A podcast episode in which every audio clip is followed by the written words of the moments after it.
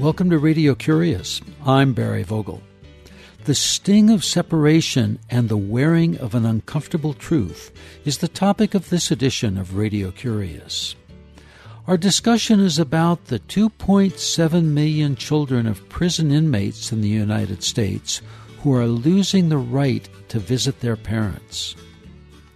Sylvia A. Harvey, an investigative journalist, is our guest. Her story about the diminishing opportunities for children to visit their incarcerated parents was the December 14th cover story for The Nation magazine.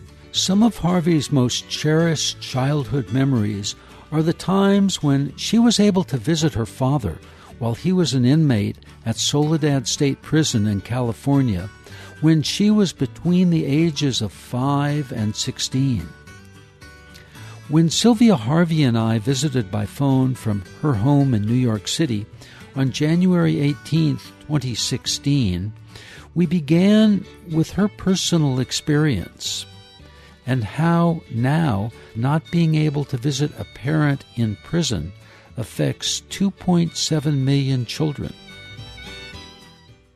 One of my memories from an extended family visit when I was a kid was very reminiscent of being home right? So when I was home, my father would cook. That was like his big thing. He loved to make home fries, like country fried potatoes and things that were some really big favorites of my brothers and I. So just sort of being in a room on the prison grounds at this family visit, but still feeling and smelling uh, the memories of home was was profound. So it was something that was really important, being able to connect with my dad, to connect with my brothers, and be a family, you know, for three days. So it was an amazing experience, and it's something that I just recognize is now being taken away from children today. And being a family for three days, that in and of itself is a comment, I believe, on early childhood education, on what we learn prior to the time our memory goes back to maybe the age of six or seven. What stands out in your article to me is one in nine black children have a parent in prison.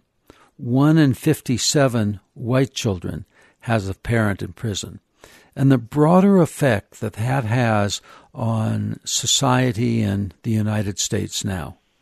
Yeah, I think that that's a, a huge issue, right? We're thinking about how black and brown people are disproportionately incarcerated. And it shows if we're looking at the number of, of black children that are being affected by having a parent incarcerated, it just leads back to mass incarceration. So it's not just, oh, it happens to be that these children have more parents in prison. And so we have to look at the system. We have to think about what's happening from a systemic perspective, what's happening in terms of the sentencing, what's happening in terms of policing in our communities.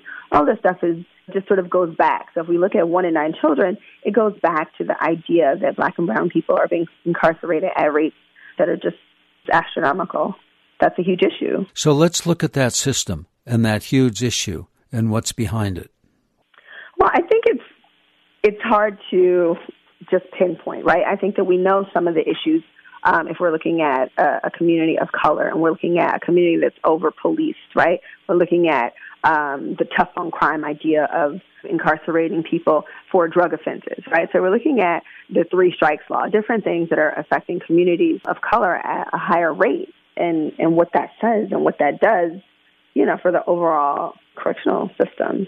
Some of those families have a voice. In your article, you talk about children uh, proud to tell their story. It was almost a, a matter of coming out. It's something that's very private, and I think that people consider it to be private because of the way that it's perceived by society. And coming forward in this story was recognizing that this is a really big issue. It's an issue that's affecting families all across the country. And the more public you are about that issue, the more likely it is that other people will be comfortable in, in recognizing what's happening to the family and also to see how policy can be affected to make change. If we're learning more about stories, more about families, more about the direct effect of losing these kinds of programs, the more likely it is that people are willing to tell their story. Affecting policy to make change, what would be the appropriate changes that uh, you consider? Well, I would say first we have to continue to have programs that we know reduce recidivism, that we know continue to maintain family bonds. And I think that this program, the Extended Family Visit Visiting Program, is one of those such programs. In um, New Mexico, this program was ended just last year, and it was supposedly ended because it saved $120,000 per year, and that's of a budget that's $293 million. So I think that if we look at something like that and recognize that the families had to pay a fee, and so they offset that cost by $40,000. But this is a program that was removed, but this is a program that we know is maintaining family bonds. We know that it's giving children access to their parent that's incarcerated, and we also know that visiting has continuously proven to reduce recidivism. So starting with programs like this and not cutting those programs, like saying these people need to have contact and this is going to be helpful when they are released from prison. So I think that policy starts in small steps, like not cutting these kinds of programs and then rethinking how we do visiting. So if children are going to visit their parents in prison, what do those visits look like? What is the process to get inside the prison? Those are things that we have to think about from a perspective that recognizes family, that recognizes that the incarcerated are also human. Sylvia, what do you see are the reasons why the prison authorities are increasingly terminating and disallowing the extended family visits and conjugal visits? Well, in the case of Mississippi, Christopher Epps, the former corrections commissioner, cited budgetary reasons associated with the visits as one of the reasons they were cut. But when I submitted a request to see the numbers under a Freedom of Information law request, the savings were never disclosed. And I reasoned that if there were significant savings, then the Mississippi Department of Corrections would have been happy to disclose the numbers. But the bigger issue and more problematic reason he listed was that even though contraception was provided, he was unclear on the number of children that were being born from these visits. And I think that leads back to the same fears of sexuality that produced these programs in the beginning. And those fears are? So the fear is that we have this population of people that are going to mass produce children, and these children are going to be sent into single family homes where they're going to perish. It's just unfortunate and problematic that one of the reasons is the number of children that could be produced from said visits. What is the history of conjugal and later family visits in prisons in the United States? So, conjugal visits started in 1918 at Parchman, and they were born out of a derogatory racial stereotype. It was the idea that black men had uncontrollable libidos and they needed to have some form of relief. So, the idea was let's let them have access to sex so they can work harder in the prison penal farming industry. And it wasn't until 1930 that white men were allowed these conjugal visits as well. And then in 1972, women were allowed these visits. And then in 1974, they launched the Family Visitation Program, which was three to five days, and it was open to parents, siblings, and children, in addition to spouses. So they started to shift the focus to rehabilitation and strengthening the family ties. In 1968 through the 1980s, we saw a number of states join the ranks. And in the 1990s, it began to reverse and become limited. Can you tell us about that change? Yeah, the 1990s seemed to mark a more punitive approach that took hold in corrections. In 1994, we see that President Bill Clinton signed the Violent Crime Control and Law Enforcement Act. And that was an act that implemented mandatory minimum sentences enhancements. It widened the use of death penalty, limited amenities for prisoners, including higher education, and it just continued after that. So the following year, we see the No Frills Prison Act, and that eliminated, in quotes, frills, anything that was deemed to be an unnecessary thing for prisoners, so weightlifting equipment or unmonitored phone calls or clothing or hot plates to cook. And in 1996, Congress awarded grants to states that made prisoners serve as much of their sentence time as possible. So we just saw a consistent new approach to corrections that was less about rehabilitation and significantly more punitive in thinking. And from there, we just saw year after year some of these programs just ending. The next step uh, from an economic or from a governmental perspective may be to end extended family visits. What do you see as the consequences of that? Ending the extended family visits uh, is a detriment to the family bond. You can have the short visits, but if we think about the fact that children have to travel on average 100 miles to see their parent, and we're thinking about the costs that are associated with that, the gas or the transportation or the food, anything that's associated with that for such a small amount of time and such limited physical contact that if you actually have an extended visit, the costs related to that travel, to that visit, seem significantly more justified. And the bigger issue is that if we're taking away these extended family visits, it could lead to removing even more uh, programs and visitation, which we see consistently happening um, in the jails. Currently, 74% of jails that implemented the new video visiting later banned in person visits. So we're looking at jails that are adding video visitation at the expense of removing in person visitation. In this edition of Radio Curious, we're visiting with Sylvia A. Harvey, a researcher and a writer whose December 2015 article about the effects on children whose parents are in prison was published in The Nation magazine entitled 2.7 million kids have parents in prison. They're losing their rights to visit. Sylvia Harvey, can you please talk about the effect of family visits on recidivism and parole violations? Yeah, I think we've seen time and time again that visitation is linked to the reduction of recidivism. Some of the most recent is the Minnesota Department of Corrections in depth study where they tracked over 16,000 offenders released from state prisons.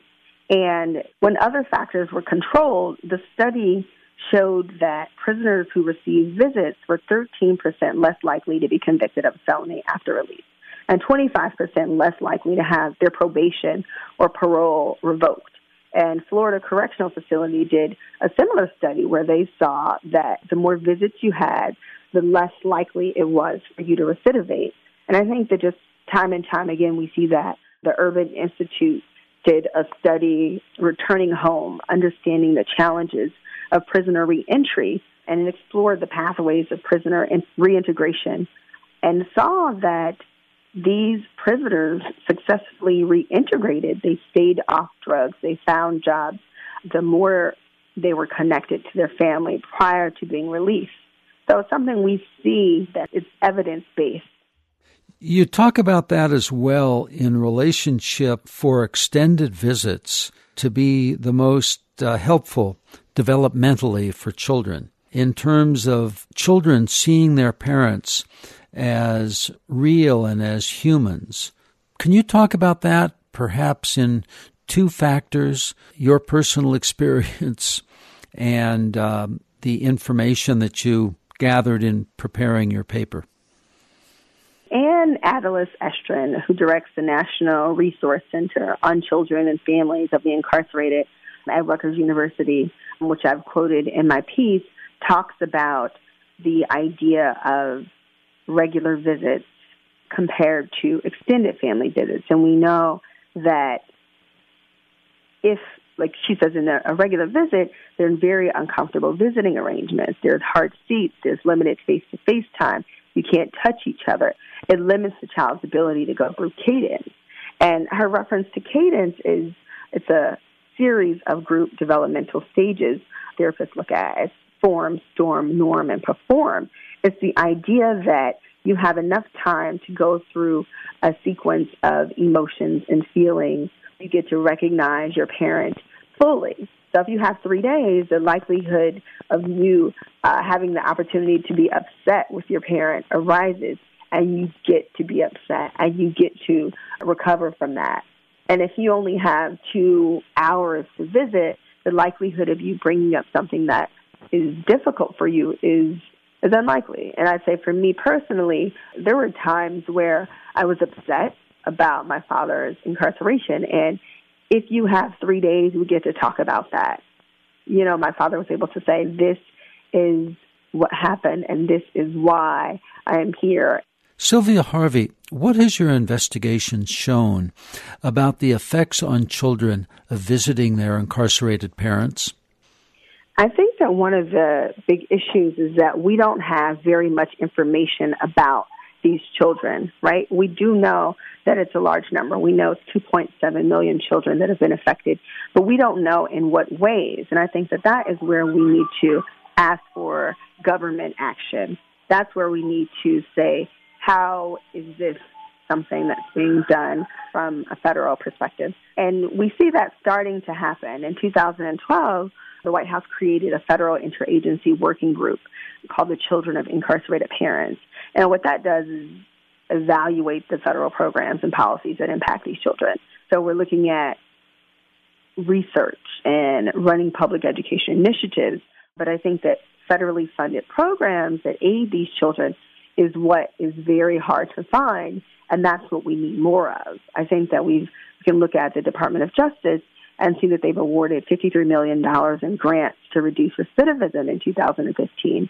But only three of those grants, which totaled to a little more than $1.2 million, were committed to programs dealing explicitly with children of incarcerated parents. So I think that we need to allocate time, resources, and finances to figuring out how incarceration is directly affecting this group? How is it affecting children? Sylvia Harvey, I, would like you to uh, share with us what the Muppets have done, uh, what the Sesame Street Workshop has done on this issue. I think Sesame Street has really broke some amazing ground. The initiative is called Little Children, Big Challenges. It's a number of free multimedia resources for families that have young children that are affected by a parent's imprisonment. And what you, you see is Alex.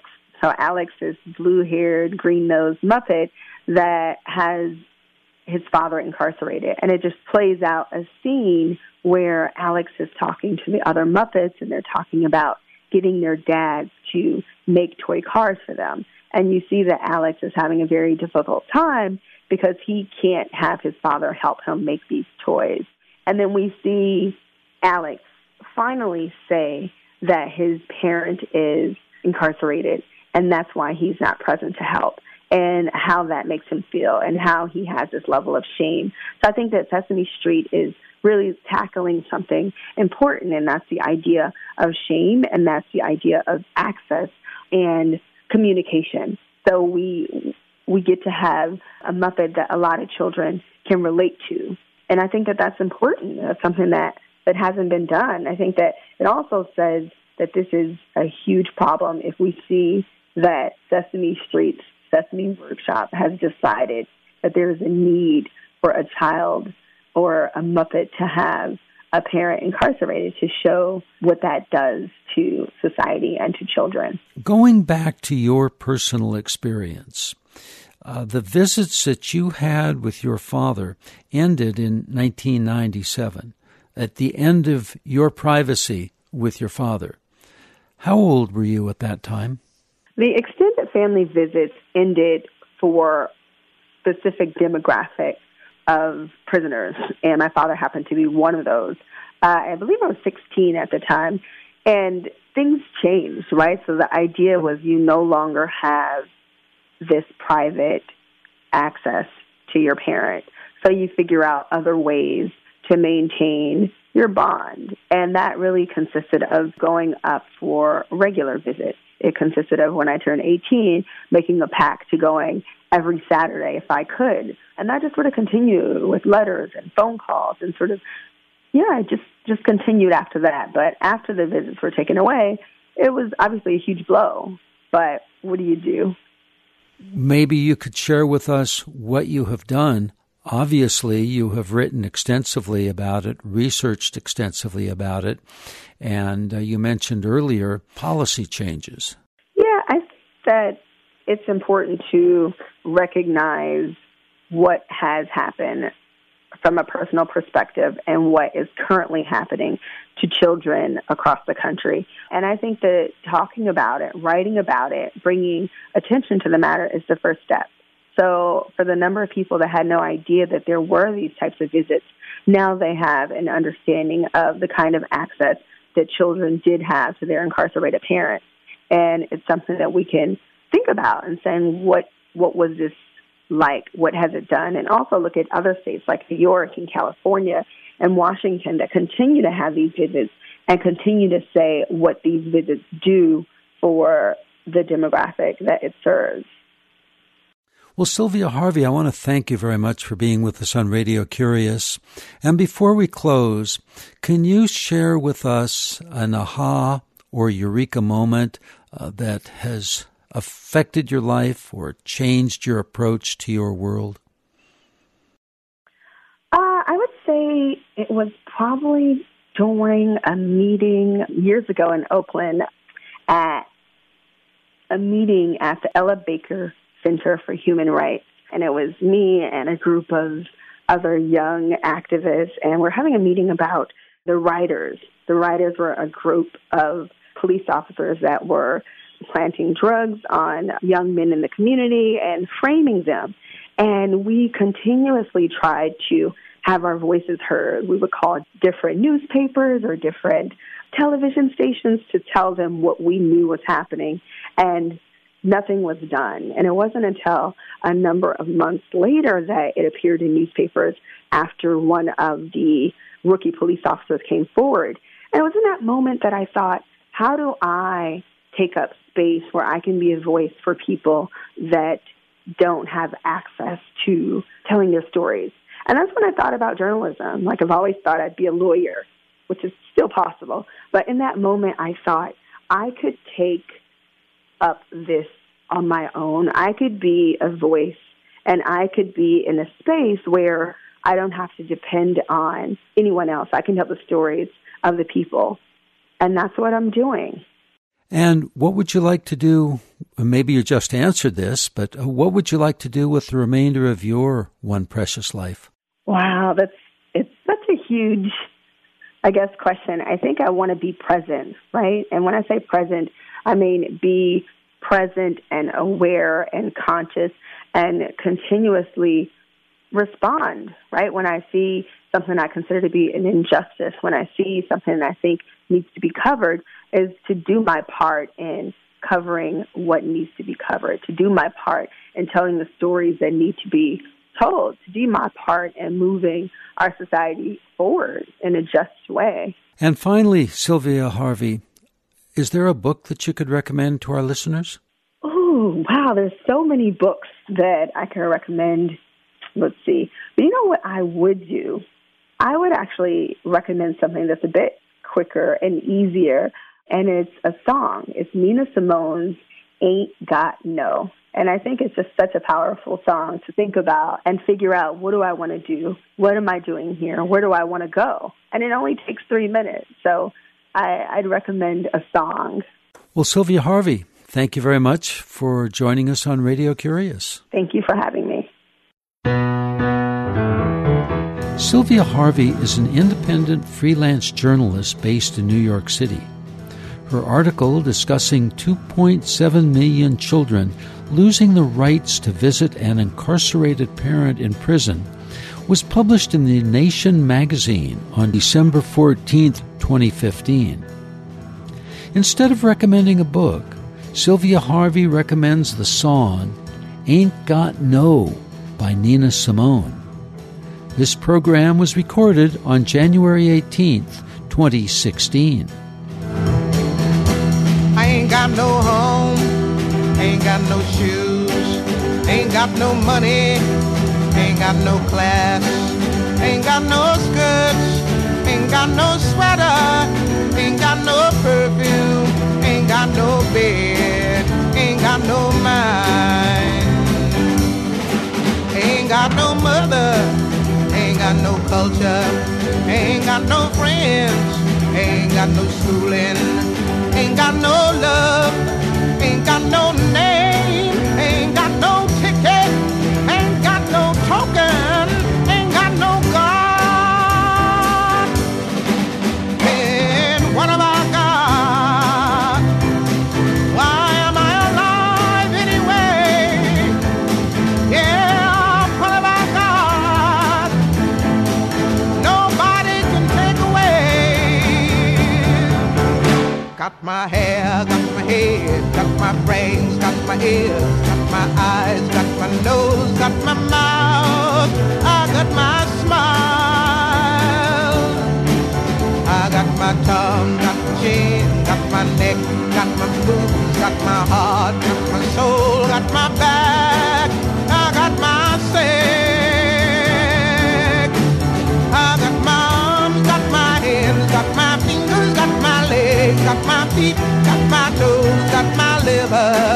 got my blood. I've got life.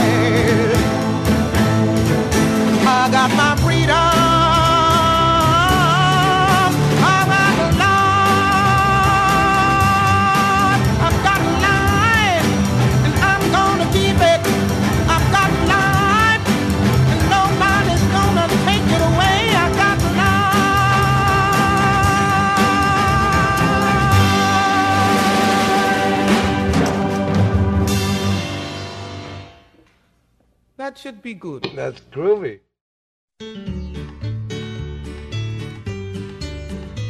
Radio Curious has over 600 archive editions on our website, radiocurious.org, with new editions published regularly.